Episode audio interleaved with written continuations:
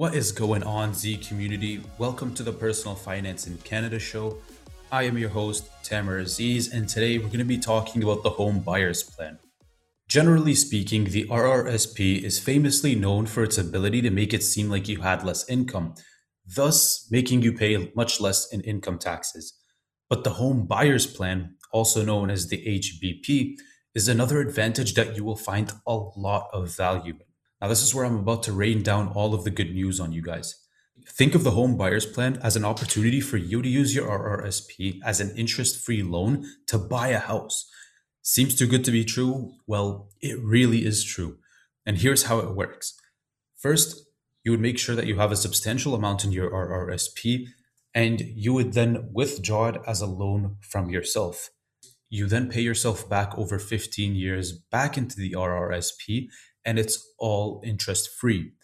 The best part is that you don't have to pay until the second year after withdrawal, which makes this plan a lot more worth looking into. So before 2019, this amount used to be $25,000 and it didn't really change for about a decade. But after 2019, the government announced that they'll actually be increasing this amount to $35,000. With an interest free loan of that amount, you could literally put a down payment on a house, no problems.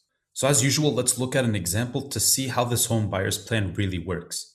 Let's just say you've been contributing to your RRSP for a while now, and you have a nice amount of money in it, and you got a cool new job, and everything's just set up in life.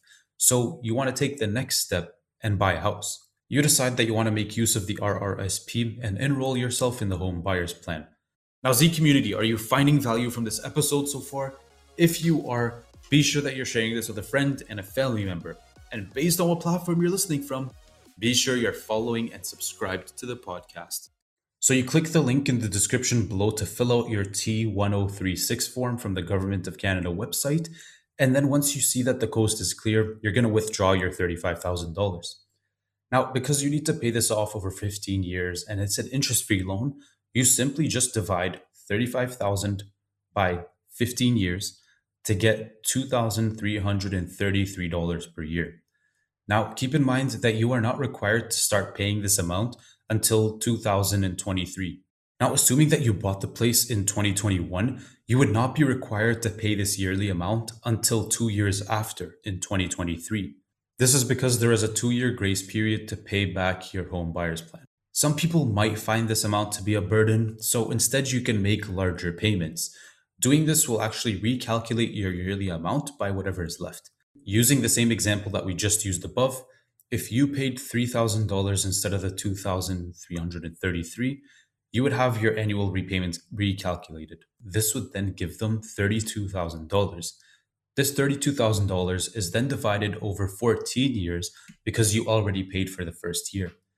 This would make your new payment $2,285 a year. I know the difference doesn't seem like too much, but the amounts do add up. Plus, you can always put more than $3,000.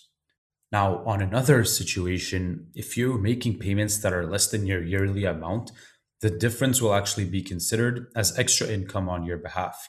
Let's just say that, you know, it was a, it was a bad year and you paid $2,000 instead. Now, the difference being about $340 this would be added on to your income, which means you would have to pay taxes on it now. Now that we've got some examples out of the way, there is a couple of things you really need to know before using the home buyer's plan. First things first, this has to be the first home that you are buying, and the intention must be for you to live within the house. The second caveat is that the money that you plan to withdraw has to be in your RRSP for a minimum of 90 days. Lastly, you need to make sure that you've signed the agreement to buy the home and withdraw that amount within 30 days of taking that agreement. And before I forget, I wasn't joking about that T1036 form. You need to fill this out before you withdraw out of your RRSP, or else you literally just lost RRSP contributions that you will never get back. If you have more questions about the RRSP or the home buyer's plan, feel free to reach out to us on social media and I'm more than happy to help you guys out. Now, remember, if you found value in this episode, be sure to share it with somebody else who would also find value. Anyways, Z community, thank you for listening to the Personal Finance in Canada show. This is your host, Tamer Aziz, signing out. Peace.